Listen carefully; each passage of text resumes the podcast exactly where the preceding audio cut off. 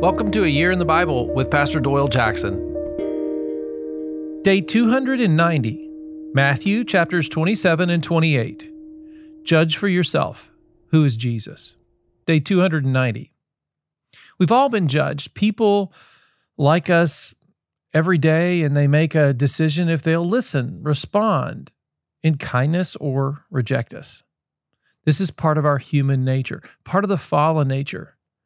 You know, we listened to God in the garden and reject his advice, and we did what seemed right to us. Today we watch as men and women, rich and poor, servants and soldiers, all judge Jesus. The question to watch as you read today is, where do you stand with who Jesus is? And are you accepting of him? Do I want to follow the bloody, bruised Savior with scars on his back, forehead and hands, feet and side? Matthew 27:3, when Judas, who had betrayed him, saw that Jesus was condemned, he was seized with remorse and returned the 30 pieces of silver to the chief priests and the elders. I have sinned, he said, for I betrayed innocent blood. See, Judas realized he had betrayed Jesus, but he didn't really know Jesus, or he would have repented like the other disciples. He could have turned it around, but he tried to reverse course from a human perspective, running to the priest with the silver. The only answer to God is to Jesus. You have to go through Jesus.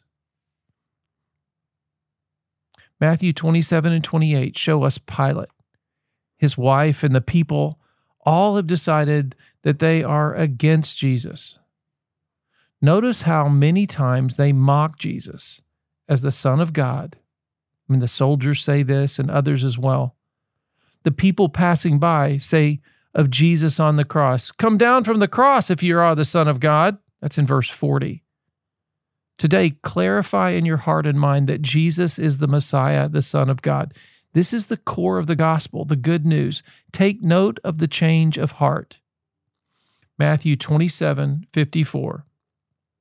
When the centurion and those with him who were guarding Jesus saw the earthquake and all that had happened, they were terrified and exclaimed, "Surely he was the Son of God." The women following Jesus were encouraged by the angel. Matthew 28:5 says, "The angel said to the women, 'Do not be afraid, for I know that you are looking for Jesus who was crucified.'" Verse 6, "He's not here, he is risen, just as he said. Come and see the place where he lay." When we come to the conclusion that Jesus really is the Son of God, we invite others to believe and follow too. Matthew encourages us to share the truth today. Let's pray. Father, I believe that Jesus is your Son and the Messiah. Help me to spread the good news. I want to bless others. In Jesus' name, amen. Hey, great job reading. That is the gospel of Jesus, isn't it? Let me know how it's going. So email me at pastor@tcnd.org, and hey, invite someone to listen to the podcast too.